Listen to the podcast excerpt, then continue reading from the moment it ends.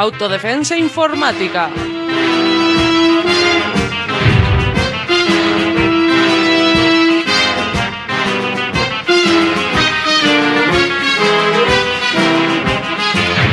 Un programa sobre seguridad y privacidad en la red.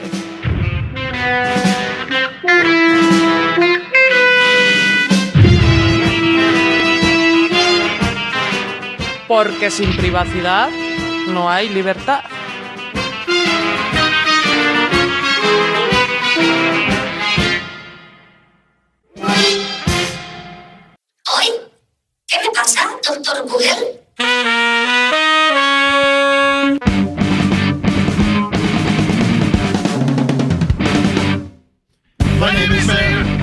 Imagina la siguiente situación. Tu compañero o compañera te dice que tus ronquidos en la cama se están volviendo insoportables. Es algo que ya sabías y por fin decides tomar medidas. ¿Qué es lo primero que haces? Está claro, buscar en Google remedios para los ronquidos.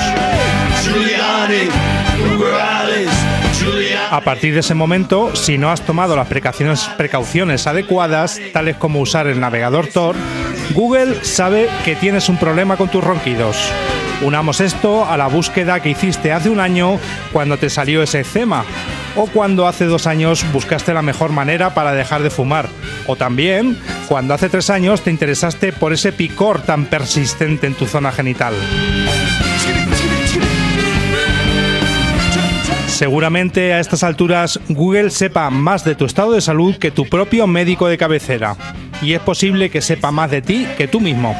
Porque además de todos los datos que les damos en forma de búsqueda por Internet, Google también ha tenido y tendrá, nos tememos, acceso a varias bases de datos de hospitales públicos. No solo eso, sino que también a través de sus proyectos Baseline, Verily y Cadico, Google está recogiendo información médica aportada por personas voluntarias, supuestamente con el fin de estudiar la salud humana y la prevención de enfermedades. Bajo esta premisa, varios hospitales británicos han cedido los datos de sus usuarios y usuarias sin consentimiento previo para que el gigante de Internet les facilite el estudio del Big Data hospitalario. Desde Google aseguran que los datos están anonimizados y que no los venderán a compañías aseguradoras. ¿De verdad seguimos con ese nivel de ingenuidad? ¿Cuál es el objetivo de una compañía que se dedica a la recopilación y venta de datos cuando muestra tanto interés por la información médica de todo el mundo? ¿Seremos unos mal pensados que solo quieren quejarse de estos filántropos del siglo XXI? La verdad es que el asunto parece estar fuera de control. Y no se debe a que no se haya hecho público. En los medios podemos encontrar las protestas de organizaciones como Facua por el tráfico ilegal de datos hospitalarios hacia entidades privadas, o las de la Marea Blanca y el Observatorio de Bioética y Derecho de la Universidad de Barcelona acerca de la cesión de los datos de 7 millones de personas usuarias del sistema sanitario catalán. Incluso las leyes, que siempre van un paso por detrás de la realidad, reconocen que los datos médicos son especialmente sensibles y por tanto deben ser cuidadosamente manipulados. La ley de protección de datos establece que las bases de datos hospitalarias deben estar cifradas. Se debe hacer un seguimiento de todas las personas que las consultan y debe haber una persona responsable de la seguridad de esos datos como veremos en este programa, estamos lejos de cumplir estas medidas de privacidad básicas. Al tratarse de datos que manejan entidades públicas, poco podemos hacer de forma individual para proteger nuestra privacidad. Entendemos que esta reivindicación debería pasar a formar parte, como necesidad colectiva, de las luchas contra la privatización de la sanidad pública. Quizá no se perciba de, esta forma actualmente, sin embargo, la subcontratación de empresas para el manejo de la base de datos hospitalarias allanan el camino a la desregulación de la privacidad, tan presente en otros ámbitos de nuestra vida. Al fin y al cabo, se trata de no dar más información personal a empresas que a día de hoy ya tienen demasiado poder sobre nuestras vidas. La razón es más que evidente. Sin privacidad no hay libertad.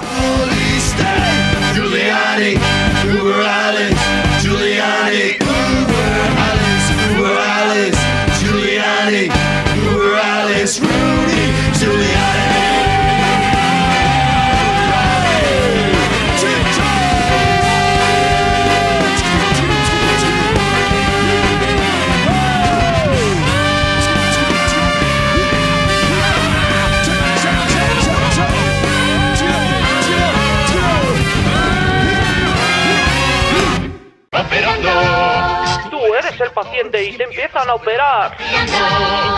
Cuidado con tus datos, el hospital los venderá. Si buscas en Google, allí estarán. Ni un seguro ni un trabajo jamás conseguirás. Juega con el doctor chiflado y el paciente impaciente. Datos y seguros de Google Juegos. Una gran familia. Estás escuchando Autodefensa Informática, un programa de Radio Almaina. ¿Qué me pasa, doctor Google? I told the witch doctor I was in love with you. I told the witch doctor I was in love with you. And then the witch doctor he told me what to do. He said that.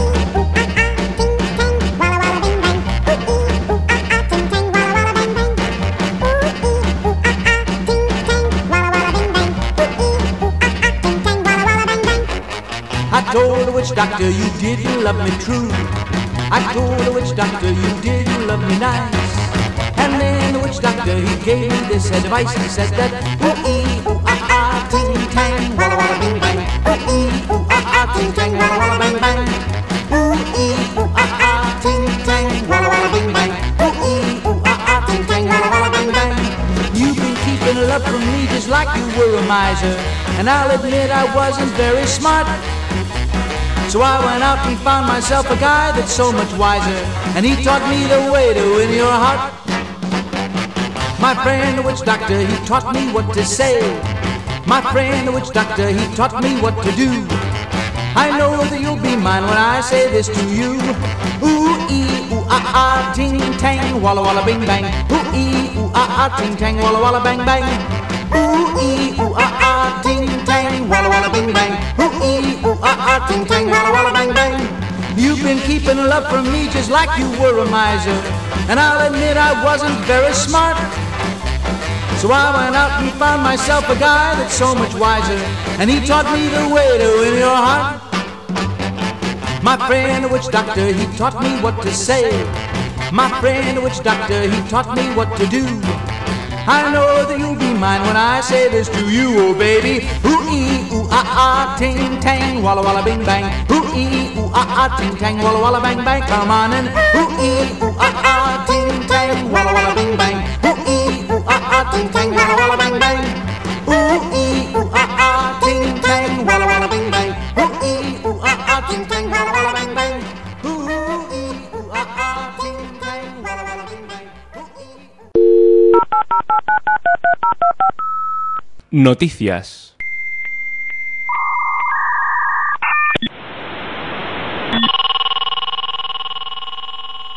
ee.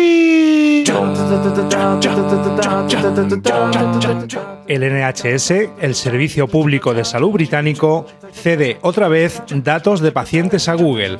En abril supimos que DeepMind, la empresa de Google dedicada a la inteligencia artificial, conocía el historial médico de 1,6 millones de personas. Google ha anunciado que volverá a colaborar con el Servicio de Salud británico.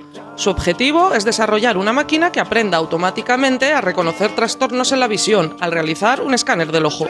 Para llevar a cabo su cometido, el Hospital Moorfields de Londres le ha cedido a Google cerca de un millón de escaneos oculares de pacientes. Huelga decir que a ninguno le han preguntado si querían donar sus ojos a Google. El acuerdo de colaboración durará cinco años y afirman que los datos serán anónimos. Sin embargo, que los datos sean anónimos no significa que sean irrastreables. La puesta en común de los historiales de los hospitales Royal Free y Moorfields bastaría para identificar a muchos pacientes, y Google ya tiene acceso a las dos bases de datos. El precedente hay que buscarlo en septiembre de 2015, cuando firmaron el primer acuerdo de colaboración con los hospitales Royal Free del Servicio de Salud Británico. La noticia fue anunciada cinco meses después y en abril la publicación New Scientist consiguió acceder al documento que habilitaba la cesión de datos de 1,6 millones de pacientes entre ambos. Google dijo que la posesión de esos historiales era necesaria para su cometido, que no era otro que el desarrollo de una aplicación para monitorizar a los pacientes con afecciones renales. Mientras tanto, Google se entretiene mirando qué pacientes han tenido VIH, cuántos sufren trastornos psicológicos o problemas de drogadicción, qué mujeres han abortado, quién acude regularmente al cardiólogo o qué pacientes se han roto una pierna en los últimos cinco años.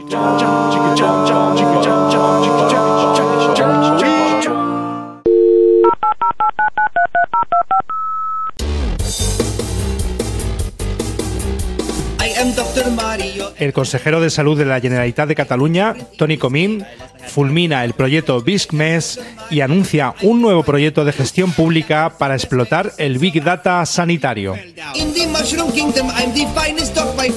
El proyecto BISCMES empezó a idearse en 2012 por la agencia Aquas, dependiente de la Generalitat. El proyecto pondría en manos de la industria sanitaria internacional los datos médicos de los 7 millones de personas usuarias del sistema sanitario catalán. El tráfico de datos es muy rentable para compañías aseguradoras, consultoras, sanitarias y farmacéuticas. En octubre de 2014 se logró detener su aplicación gracias a las protestas que generó en la oposición y a los colectivos que defienden la sanidad pública, como la Marea Blanca o el Observatorio de Bioética y Derecho de la Universidad de Barcelona. La Autoridad Catalana de Protección de Datos avisaba que en el entorno del Big Data, incluso si la información se ha convertido en anónima, puede acabar haciendo identificable a una persona. De hecho, el propio director de Aquas, la agencia encargada de elaborar el proyecto, confesó que la posibilidad de reidentificación, aunque pequeñísima, existe. A pesar de la paralización del proyecto, en enero de 2016 se supo que nueve centros de investigación y asistenciales públicos ya han tenido acceso a datos de pacientes anonimizadas. Entre los principales riesgos que supondría que estos datos médicos no estén bien controlados está el de que empresas aseguradoras puedan saber si un posible cliente tiene algún tipo de patología o no. También podría suponer que acaben en manos de empresas en proceso de contratación de personal y que por tanto tengan el historial médico de las personas que quieren trabajar ahí. El consejero de salud quiere poner ahora en marcha un nuevo proyecto y asegura que el nuevo plan ha cambiado sustancialmente con respecto al BISPMES, limitando el acceso a los datos solo a centros de investigación pública pero aún quedan muchas cuestiones en el aire, como qué pasará con los centros de investigación a los que ya se cedió información en el marco del antiguo BIX-MES.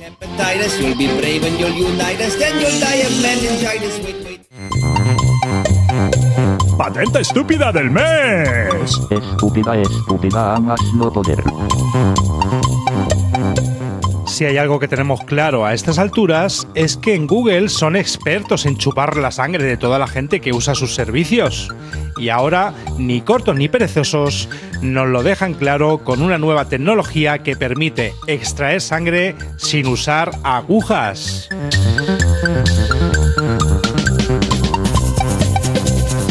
Esta vampírica Patente estúpida del mes. fue publicada en diciembre de 2015 bajo el número 342.509 A1 y tiene por nombre Needle Free Blood Draw, lo que viene a ser extracción de sangre sin jeringuilla de por medio.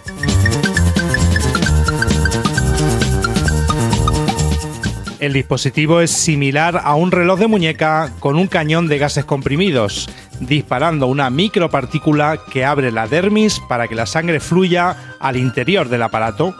Ahí se aplica un sistema de succión y vacío que traslada la muestra a un contenedor interno.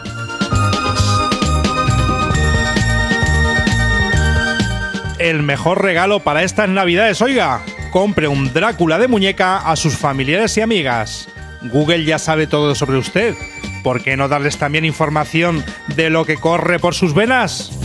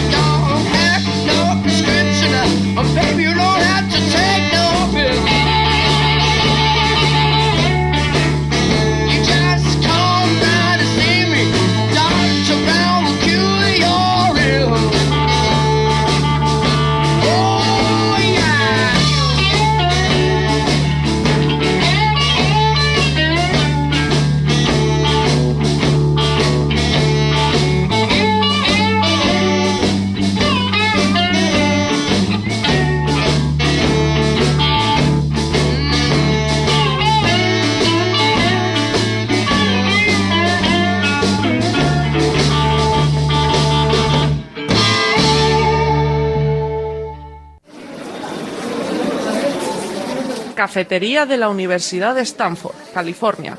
Larry Page y Sergey Brin, futuros capos de Google, comienzan a maquinar. Sergi, tengo la herramienta perfetta para enriquecer a la tutta familia. La venderemo como cómoda, práctica e gratuita. Será un buscador de internet y lo llamaremos Google por hacernos los cosmopolitas. Claro, Larry, y a cambio venderemos los dati de quien lo usen a empresas y estatis, y ni se imaginan lo que harán con ellos.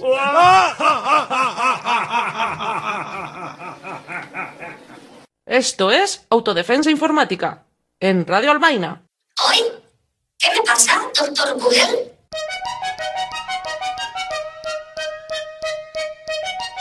La privacidad es imposible. Sin software libre.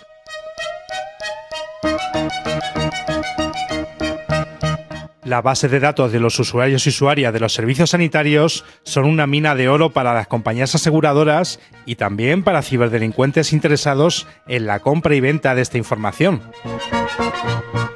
En Andalucía, los servicios sanitarios públicos dependen del SAS, el Servicio Andaluz de Salud. Esta entidad mantiene los valiosos datos en varios CPD o centros de procesamiento de datos. Creemos interesante conocer cómo funcionan estos servicios de la mano de alguien que los use a diario. Para ello, en este programa entrevistamos a Antonio, un trabajador, concretamente un informático del Hospital del Parque Tecnológico de la Salud. Buenas noches, Antonio. Buenas noches. Bueno, pues vamos a ver. Los hospitales públicos usan bases de datos que contienen información confidencial de cada usuario y usuaria del servicio. ¿Están bien protegidas esta base de datos en, en donde trabajas, en el Hospital del Parque Tecnológico de la Salud?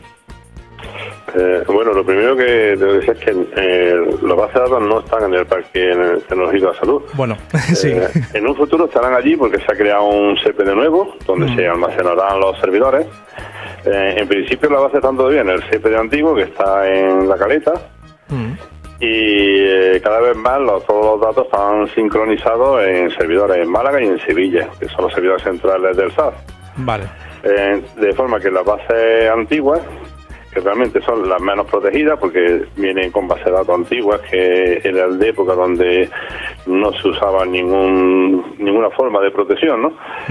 Están todavía en servidores locales, las bases de datos modernas están replicadas, están en el, como he dicho, en el, en el CPD del- de la caleta y replicadas en Málaga y en Sevilla.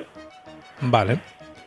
Y ahí están, están bien protegidas, por lo menos están modernas, si, si crees que están bien, bien protegidas. Bueno, la, pro- la protección de las bases de datos Hmm. como tales, los centros, tanto en La Caleta como en Málaga y en Sevilla, tienen una protección perimetral y de acceso a los servidores. En sí, no están protegidas las bases de datos, o sea, no son bases de datos encriptadas, no son bases de datos que pueda llegar cualquiera y no puede y no puede ver nada. O sea, la protección, una protección, se llama una protección perimetral, o sea, para que nadie acceda sin estar autorizado. Vale. Eh, un- ahora, cualquiera que acceda a ella con algún tipo de autorización ya no tiene ningún tipo de protección. Eso. es. Mm. O sea, eh, las bases de datos antiguas están en texto plano. Si alguien pudiera robar el fichero, pues podría leerlo. Robar el fichero no es tan fácil porque no es un disco que tú puedes coger y llevarte el disco. Ese disco está dividido en muchos discos y los datos sería casi imposible que físicamente te lo pudieras robar y llevártelo a tu casa. Lo que sí es bastante, sí sería bastante más fácil es desde eh, ordenadores autorizados por, a lo mejor por un médico, por alguien, poder acceder a ellas. Vale. Mm. Vale, eh, también en una conversación anterior a esta entrevista nos hablabas de la, de la triple verificación para acceder a los datos confidenciales. ¿Puedes contarnos en qué consiste esta triple verificación? Sí, claro, esto es precisamente a lo que me refería antes. O sea, Hmm. eh, una base de datos encriptada es una base de datos donde nadie puede tener acceso a su contenido. O sea, el contenido está ahí, pero está cifrado, no se puede acceder a él. Eh, existe un- una cosa que se inventó precisamente para la sanidad que se llama la triple encriptación, que es que los datos se encriptan con tres claves. Una se supone que debe tener al paciente, otra debe tenerla eh, el médico, o sea, en este caso no sería el médico, sería el Servicio Andaluz de Salud, o sea, el Servicio Sanitario, el hospital, digamos, ¿no? Y otra que debería estar en manos pues, de algún tipo de inspector o de los jueces, de forma que para acceder a los datos, cuando tú fueras a una consulta, para poder acceder a tus datos, eh, los datos estarían en la base de datos, pero ni siquiera el médico podría leerlos. O sea, tú tendrías que darle tu tarjeta, entonces la clave del médico más tu clave serían las que harían legible tu historial, tu historial clínico. Eh, lo mismo pasa, dice, en el caso de que tú tengas un accidente y tú no puedas dar tu clave, se recurriría a la inspección y la inspección apo- aportaría su llave, entonces la llave de la inspección más la llave del, del médico o del sistema sanitario serían los que desencriptarían y harían visible tu historial clínico. Con dos de esas Esto es necesario ¿no? para el caso de accidente. Mm. Eh, esto es lo que digo que no se usa en ninguno de los sitios, o sea, no son bases de datos encriptadas y la base de datos está en plana. Sí. ¿Esto qué, ¿A qué problema lleva esto? Pues que las bases de datos pueden ser accedidas ahora mismo sin que lo sepa el interesado. Eh, supuestamente son accedidas por cosas legales, o sea, para cosas necesarias. Pero también podrían ser heridas, por ejemplo, por un médico que no tuviera escrúpulos, pues para vendérsela a una compañía de seguros. Claro, estamos hablando de que a día de hoy puede acceder un médico, digamos, para ver un, un historial médico a un paciente, por ejemplo, que le haga falta, de pero... cualquiera, aunque no sea su paciente, podría acceder. Sí. Eh, digamos, hay dos tipos de protecciones eh, ahora mismo, que son lo único, es lo mínimo que se usa. Uno es que para mm, la exportación de datos, mm, por ejemplo, para temas de estudio, eh, o sea, por ejemplo, o sea, llega un, alguien que quiere hacer un estudio sobre la incidencia del cáncer en la población infantil. Por ejemplo. Obviamente no van a pedirle permiso a todos los niños, ¿no? Para poder ver sus pacientes. Entonces ahí los datos no sensibles se supone que deben de estar separados de los datos sensibles y el, pues, hay un protocolo de, inter- de cambio de datos en el que esos datos salen ya sin rastro de quién es el, el, enfermo. O sea, anonimizados. sale que una persona ha estado 20 días encamado, se le ha dado tal medicina, pero no se sabe eh, quién es esa persona. Este protocolo sí que se usa, por lo menos en la base de datos moderna, en la antigua no, en las modernas sí que se usa ese protocolo. Con lo cual, digamos, si alguien es legal y quiere hacer un estudio y llaman a un hospital, mira que me hace falta que me deis los datos de los enfermos oncológicos del último año o de los dos últimos años, se le pueden dar sin miedo a, a perjudicar los intereses de ninguno de los enfermos, puesto que se le puede proteger. Y ¿Qué pasa? Que esto es eh, si cuando se va bien, cuando se va por lo legal, ¿no? Si alguien quiere robar datos, obviamente no hace eso, simplemente entra como médico, mira la historia del que sea y puede copiar ese dato tranquilamente. O sea, se intenta proteger, intenta que la gente no lleve pendrive, pero eso al fin y al cabo es absurdo, se puede, siempre se puede copiar, se puede cortar y pegar y mandarlo por correo, Claro. se puede hacer... Existe una trazabilidad de lo que los médicos hacen, o sea, si alguien denuncia, si tú te das cuenta que han, ven- que han tocado tu historial, puedes denunciarlo, existe una trazabilidad y se podría encontrar qué médico ha accedido a tus datos.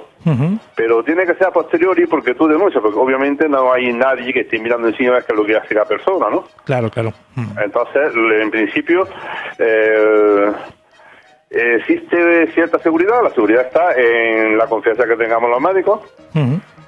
Y los médicos, pues su honradez es la que es. O sea, habrá gente muy honrada, la mayoría.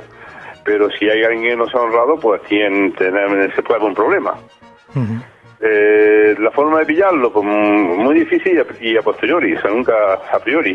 Claro, Y claro. digo muy difícil porque todo esto no, o sea, nadie se preocupa, o sea, nos preocupamos mucho de guardar los datos, o sea, que no se pierdan datos de pacientes, de que no se pierdan datos de análisis, Ujú. pero los datos históricos de acceso a los servidores y todo eso, mm, no me gusta que estén tan bien guardados, porque digamos algo que no es, no es tan sensible, se guarda lo que manda la ley, se No guarda es un año. Mm, ya, ya. Claro, no es prioritario, eso no es... En principio, si nadie ha denunciado, si no llega un juez pidiéndolo, no, se supone que no ha habido problema. Y se, y se borran. Pues relacionado precisamente con esto último que comentabas, eh, lo siguiente sería preguntarte, ¿se- ¿crees que se están dedicando, en, en tu opinión, suficientes trabajadores y trabajadores recursos económicos para el mantenimiento y la seguridad de estas, de estas bases de datos? Eh, no. No, no. Claramente no. No sé, no, eh, la base de datos es algo muy importante eh, que está muy, muy, muy, muy por debajo de la dotación que hay. De hecho, no hay ningún personal del SAT, de Servicio de Salud, que se preocupe de la base de datos. Eh, hay dos personas de una contrata que se ha contratado para gestión general de todo de informática, o sea, para atender averías y que hace las funciones de DBA. DBA significa el administrador de base de datos, ¿no? Sí. En inglés. Hace la función de DBA, pero yo creo que primero, por la importancia de la base de datos, deberían de ser personal funcionario, no debería ser una subcontrata que tiene gente Claro. contratada que sin estabilidad ninguna. Y lo segundo, debería de ser gente dedicada a eso y más gente de las que hay. Esas dos personas no son suficientes y, eh, y dos personas que ni siquiera son funcionarios no son suficientes. Eh, haría falta más de dos personas y además que fueron funcionarios. Y después hace falta también material, o sea, hace falta meter dinero, hace falta eh, desarrollar ejemplo, la encriptación, que no está hecha porque no hay personas para que la haga. Hace falta preocuparse de la base de datos antigua, actualizarla y darle seguridad, que no se hace porque no hay nadie. Eso ya no sería un, un- una persona de base de datos, se llama bien un programador. Sí. O sea, Existe lo que es la administración de base de datos y existe los que explotan la- los datos dentro de, la base de datos- de datos- dentro de la base de datos. Entonces haría falta personas que fueran capaces pues, de esos datos de exportarlos y importarlos a sistemas más modernos y más seguros. Y haría falta personal dedicado en exclusiva a la seguridad. Hmm. En Granada hay, hay una persona dedicada en exclusiva, bueno, no en exclusiva, pero mayoritariamente a los virus. Hay personas dedicadas a que no fallen la base de datos, pero no dedicadas a su seguridad y a que funcione 100%, sino dos personas en una empresa dedicada a eso. Y no hay nadie más. Y después hay gente dedicada a la explotación de los datos recientes, pero nadie se preocupa de qué, qué pasa con los datos antiguos, de pasarlo a modernos. No hay personal para eso. ¿no? O sea, aunque ahora mismo quisiera el hospital, no podría porque no tiene personal. Hmm. O sea, digamos que está a lo mínimo que exige un poco la ley, ¿no? Digamos. Eh, yo creo que estamos por debajo de lo que exige la ley de protección de datos. Hmm. La, la LOPD, si se intentara aplicar 100% en el hospital, estaríamos fuera de la ley. Sí. Eh, lo que pasa es que la ley es un poco ambigua en todos aspectos. Eh, o sea, se exige un responsable de la base de datos, ¿no? El responsable es uno para toda Andalucía. Vale. Pero realmente, sí, es decir, la ley dice que en cada empresa tiene que haber un responsable para la base de datos, eh, para el fichero que se llama en la ley. Y hay una persona dedicada para toda Andalucía, para toda Andalucía, un responsable. Yo para mí que han puesto a alguien por si ocurre algo que se lleve la hostia, pero es imposible que una persona sepa cómo está la base de datos de toda De Andalucía, todos los hospitales que habéis posible, claro. en todos los hospitales. Hmm. O sea, han puesto una persona para cumplir la ley, o sea, para cumplir la ley al pie de la letra, pero no para ir al espíritu de la ley. Eso es. Hmm. ¿Entiendes lo que digo? O sea, Sí, sí. se cumple la ley, posiblemente estemos rozándolo. Eh, hay cosas de la ley que yo creo que no se cumplen, mm, pues porque eh, los sistemas es un sistema vivo, muy grande, muy evolucionando y eh, es muy difícil mantenerlo al día y mantenerlo en eso. O sea, en algunas cosas, digamos, habría que ser comprensivo con que esté en el poco el límite. Pero yo creo que en el fondo lo que pasa es que no se, nadie se preocupa mucho de cumplir la ley es un coñazo que está ahí y que intentan sortearla como se puede. Que la ley dice que tiene que haber uno, ya, pues ponemos uno para toda Andalucía, ya está cumplida. ya no vengan a decirme que no cumplimos. vale. O sea, realmente yo creo que nadie se preocupa de- del fondo de la ley, de cumplir el espíritu y de, y de anteponer la seguridad de los datos de los pacientes a todos los demás, que es lo que debería hacerse. Vale, muy bien. Pues mira, ya por último, en esta cortita entrevista, eh, te queremos preguntar si está implantado el uso de software libre en esta gestión de los datos hospitalarios y, y si es así, ¿cuál es la magnitud de esa implantación? ¿Hay mucha y poca? A ver, ahí habría que, que dividir. El software libre, eh, a nivel de servidores, aquí en Granada tenemos muchos servidores, tenemos 400 servidores. Madre mía. Podríamos, sí, sí, eh, podríamos decir que está mitad y mitad. El software libre da muchas ventajas sobre el software propietario y se implanta 50%. En ordenadores de escritorio no está en absoluto, un 0%. Ya. Eh, todos los ordenadores de escritorio del hospital, eh, por decisión del hospital, son Windows. Eh, hay algunos que no lo son. El mío personal no lo es. Hay gente- algunos médicos que tienen Macintosh, pero eh, el hospital, la gente que quiere usar ordenadores que no sean Windows, no le da soporte. O sea, si tú tienes, decides en tu ordenador instalarte o comprarte, llevarte uno que tú quieras, allá tú. Tú tienes que hacer tu trabajo y no pidas ayuda al servicio de informática porque no te la va a dar. El servicio de informática solo repara ordenadores con Windows, que es el sistema establecido por el hospital, ¿no? Sí. Eh, después eh, hay una gran implantación, aunque no se ve, de terminales en todos los centros de salud, cada vez que vaya a un pueblo, a un, distrito sanitario, todo lo que se usa en los médicos es un Linux que ha desarrollado la propia Junta de Andalucía, que se llama Alexa. Es un Linux propio. Y eh, lo que pasa es que los programas que usan no son de Linux, sino que se conecta a la base de datos centrales, todo funciona en remoto, y a donde se conectan, mm, la mayoría sí son un programa Windows. Otros no, porque como al fin y al cabo son servidores y tú te conectas vía web, lo que estás viendo en una página web, Claro. no sabes lo que hay al otro lado, ¿no? Pero en general, en la mayoría de los interesados, de, eh, digamos, el, casi el 100% de los terminales que usan los médicos dentro de las consultas en los centros de salud, o sea, en la atención primaria, no dentro de los hospitales, utilizan un Linux desarrollado por la propia Junta que se llama Alexa y, y que al final acaba conectándose como si fuera un Windows. O sea, el médico no tiene conciencia de que lo que está manejando es un, un sistema Linux. En el PTS pasa un poco lo mismo, o sea, ahí se usa software libre, por ejemplo, las pantallas para llamar a los enfermos para que hagan las consultas. Dentro de quirófanos también hay terminales que usan un Linux, pero nadie sabe que son Linux. Eso arranca y dentro tú un escritorio como si fuera Windows. Sí. Lo que pasa es que por cuestiones de técnicas es mejor no tener un aparato para que no, para que no tengan que entrar los técnicos a mantener aquello. Un Windows necesita mucho mantenimiento, se estropea, le entran virus. Entonces se ponen terminales, que dentro se le instala un Linux y lo único que hace es conectarse en remoto a un servidor que es un Windows. Entonces el que trabaja no tiene conciencia de que está manejando software libre, realmente.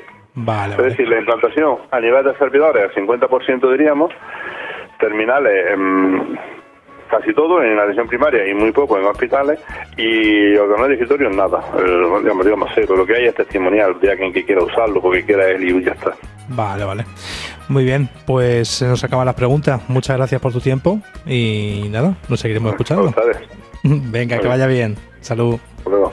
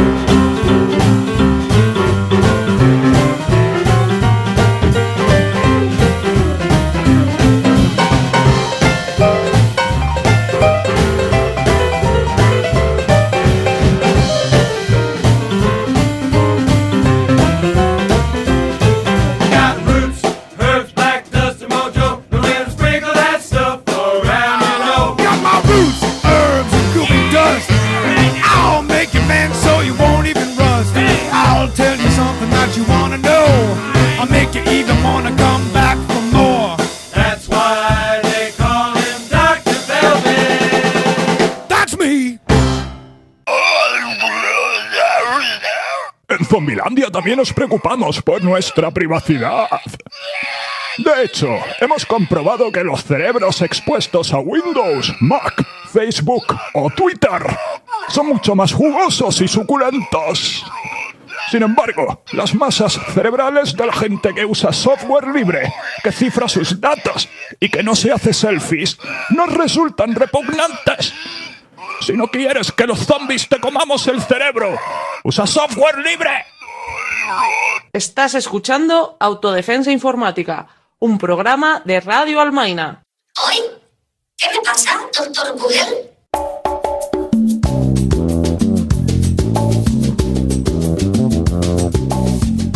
En todos nuestros programas tratamos el problema de la invasión y la cesión de la privacidad en diferentes ámbitos de nuestra vida. En esta ocasión queremos abordar un tema al que creemos que no se le da la suficiente atención, el tratamiento de los datos médicos. Pasará por cinco fases diferentes. La primera es rechazo. Yo que voy a morir, yo que voy a morir. La segunda es rabia. Maldito matasanos, le voy a... La tercera es de miedo. ¿Y después qué viene después? Negociación. Doctor, si me salva le pondré un chalé en la sierra. la quinta, aceptación. Todos hemos de morir algún día. Y es que como Homer parece que colectivamente hayamos pasado por varias fases al enterarnos de la cesión de nuestros datos médicos confidenciales.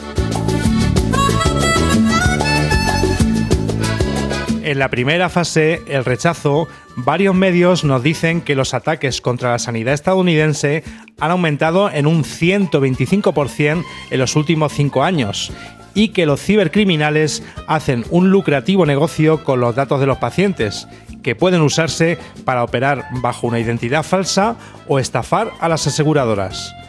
Las insuficientes medidas de seguridad han provocado que los datos de millones de personas se vean comprometidos.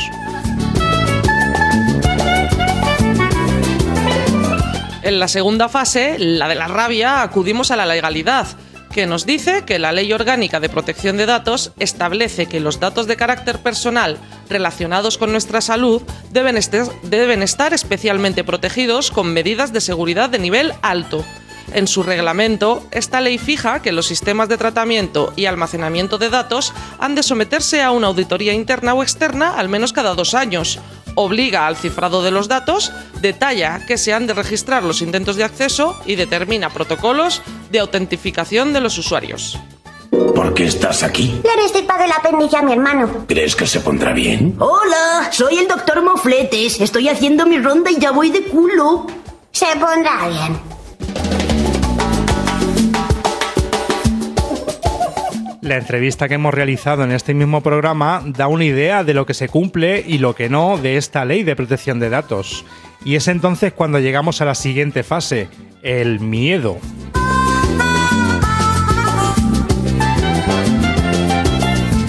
No tenemos datos de los hospitales españoles, pero sí sabemos que en el Servicio de Salud británico el 90% de los ordenadores todavía utiliza Windows XP, según un informe realizado este mismo año.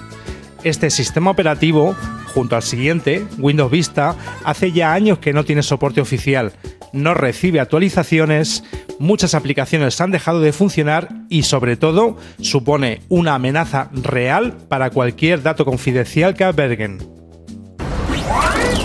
Estoy teniendo problemas para desactivarla. ¿Qué sistema operativo está utilizando usted, eh? Pues... eh, ¡Vista! ¡Vamos a morir!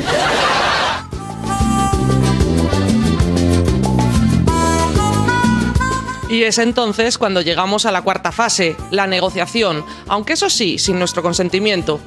Desde la organización Facua Consumidores en Acción se ha denunciado a un total de cinco hospitales españoles ante la Agencia Española de Protección de Datos por realizar la práctica ilegal que consiste en ceder, sin el consentimiento de los afectados, información personal e historiales médicos de sus pacientes a centros privados.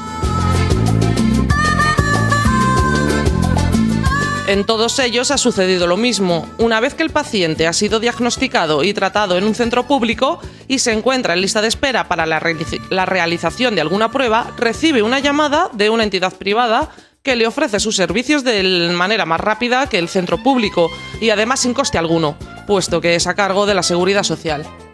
Soy el doctor estúpido. Le voy a estirpar los huesos del hígado. Ah, uy, se ha muerto.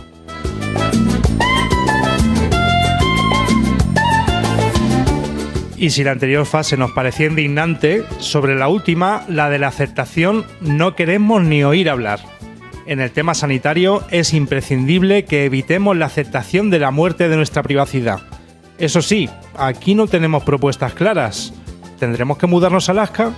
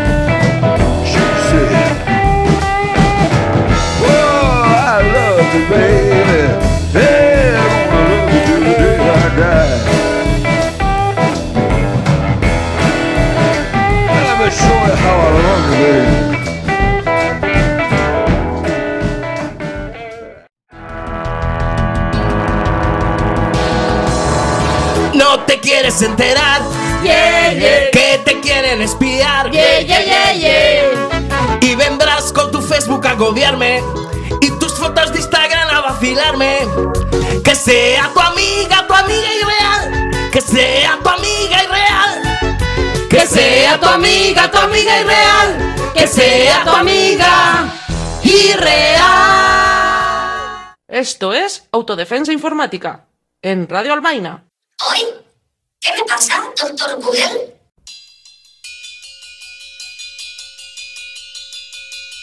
Teatrillo radiofónico informático.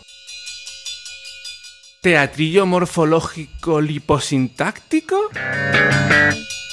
¿Teatrillo radiofánico linfático? ¿Teatrillo inforfónico? Bueno, pues eso.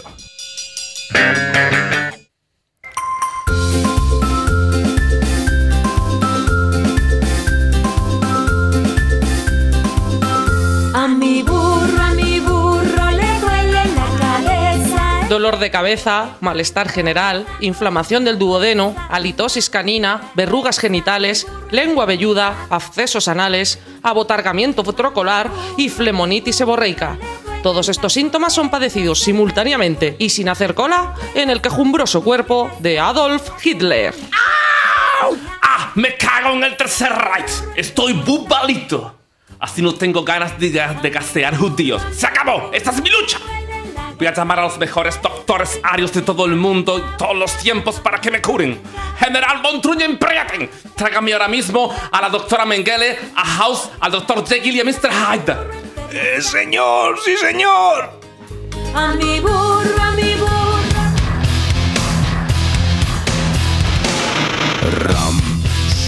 Señor Hitler, soy la doctora Mangala. He venido rauda y veloz en cuanto me han avisado de su enfermedad. Bueno, y porque estaba en la habitación de al lado experimentando con dientes, membranas y fístulas. A ver, déjame que le examine. Abra la boca y diga, du jaus du fro. Mmm, diría que usted tiene falta de vitamina J. Para suplirla tiene que ponerse lavativas tibias de este jabón tan bueno que he elaborado yo con sosa hebraica. ¡Nein, nein, nine! ¡No funciona! ¡Que pase el siguiente!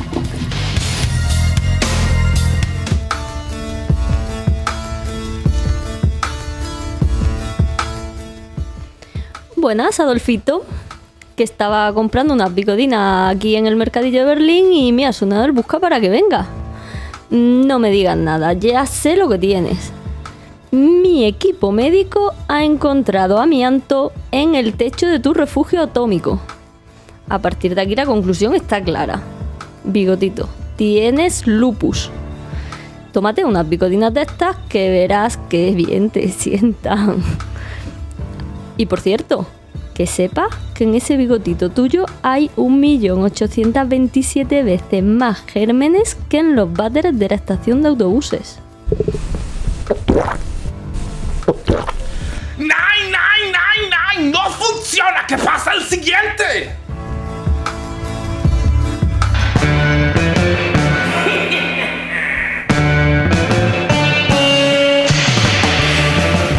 Soy el Dr. Jekyll. Y a veces Mr. Hyde cuando tengo el día tonto. Da igual lo que tengas, bébete mi pócima secreta que te convertirá en un cabrón redomado.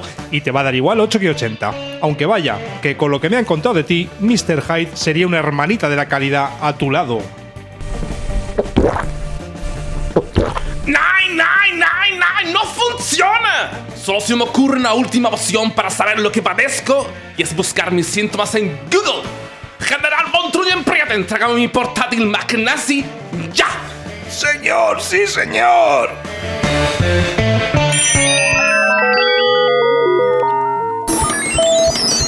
A ver, a ver, abro mi Internet Explorer y entro en Google Salud. Juar, no veas si pide datos esto. Escriba su nombre completo. Eh, esta me la sé. Adolf Hitler. ¿Cuál es su alias? Eh, también me llaman el lobo, mi mamá me dice Adolfito y hay quien me llama el bigotito. Escoja los síntomas que padece de la lista. Mm, dolor de cabeza, malestar general, inflamación del duodeno, halitosis canina, verrugas genitales, lengua velluda, abscesos anales, abotargamiento trocolar y flemonitis seborreica. Por favor, introduzca una foto de perfil, otra de frente y otra de su cogote para una mejor experiencia de usuario. Aquí que salgo muy guapo. Localización exacta en la que se encuentra. Pues estoy en mi cama en el Palacio de Brandenburgen. ¿Cuántas verrugas genitales tiene en sus partes pudendas? ¡Qué vergüenza! General von Trullenprieten, cuénteme las verrugas de mis cosicas. Ein, zwei, tria, via y ya no me sé más números en alemán, señor. Déjelo, anda, déjelo. A ver, voy a redondear. Tengo unas eh, 200 verrugas genitales. Nombre de la persona de la que contrajo las verrugas, su estado civil, color de su ropa interior, localización de sus respectivas madres, número de pie de ambas, y correo electrónico. ¡Nine, nine, nine, nine, nine! Ya me he cansado de tanta pregunta impertinente. Voy a pinchar directamente en el botón que dice ¿Qué me pasa, doctor Google? Usted, señor mío, tiene judiitis aguda.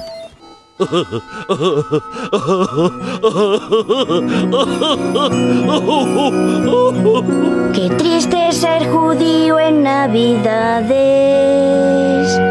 Mis amigos no me dejan compartir. No canto villancicos ni decoro el arbolito. No doy agua a los renos porque soy un judito. Mi gente no cree en Cristo ni en su divinidad.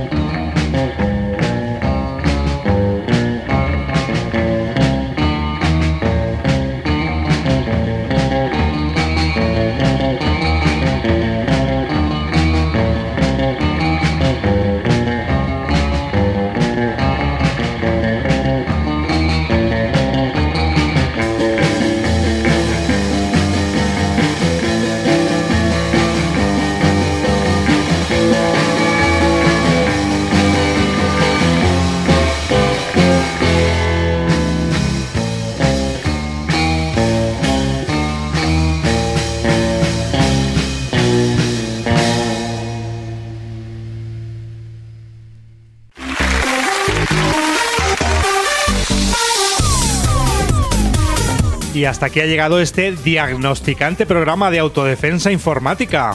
Puedes escucharnos en Radio Almaina los miércoles a las 8 de la tarde y los sábados a las 9 de la mañana, mientras esperas en la cola del médico. Y tienes disponible el podcast del programa en nuestro blog autodefensainformática.radioalmaina.org, donde puedes dejar comentarios, sugerencias, dudas o darte de alta por correo para que te enviemos los programas. Parece que ya nadie habla por teléfono, pero aún así te recordamos que nos puedes dejar un mensaje de voz en el teléfono de Radio Almaina, el 604 36 02 47, indicando que es para autodefensa informática. Repetimos el teléfono, 604 36 02 47. Y nos gustaría dejar de dar la paliza con la campaña de 100 socios y socias, pero hasta que no lo consigamos no vamos a parar. Ya somos 79, anímate. Entra en la página web radioalmaina.org y te contaremos cómo apoyar el proyecto a partir de 2 euros al mes.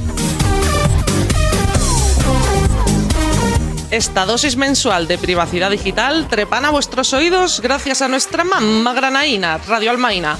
Además de Irola y Ratia de Bilbo, Onda Nonina de Albacete, Radioactiva del Alcoyá y la Val de Albaida en Alacant, Radio Binario del Internet, Radio Bronca de Barcelona, Radio Ela de Madrid, Radio La Biglietti de Venezuela, Radio Mután de Alacant, Radio Cuca de Ovieu Radio RSK de Barcelona. Y Radio Topo de Zaragoza. Y Radio Bacayoria de Asturias. Muchas gracias por la difusión.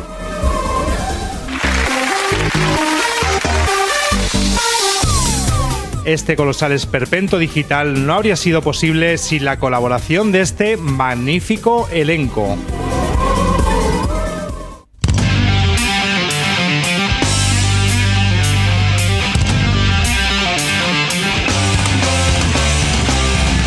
Diseccionando a su familia en la cena de Navidad, Paul.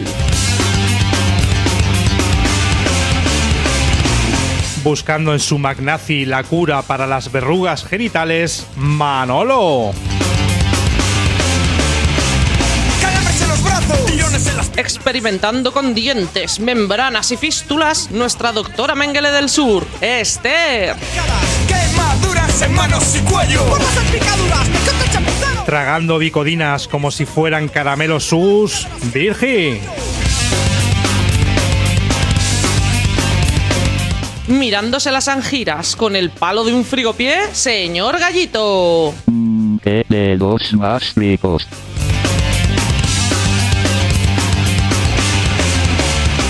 Diagnosticando y debutando en el programa, la señora indiferente. Bienvenida. A mí, mi fumija. Cardenales por todo. Auscultando bases de datos sanitarias, Antonio. ¡Estás muy enfermo! ¿Quién te puede curar? Solo hay un médico especial. En labores de guion, producción, locución y estulticia supina y falsificando recetas de jarabe para la tos, Vane y Antonio.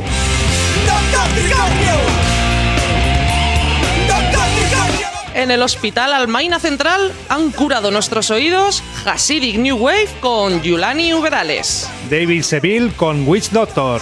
Fleetwood Mac con Dr. Brown. Nick Curran and the Nightlives con Dr. Velvet. Sissy Steve and the Level Devils con Dr. Jekyll and Mr. Hyde. The Girl Bombs con The Sets for Dr. Goldfoot. ¿Y quienes estás escuchando? Defcon 2 con Doctor Tricornio. En la cabeza, bolsa de basura.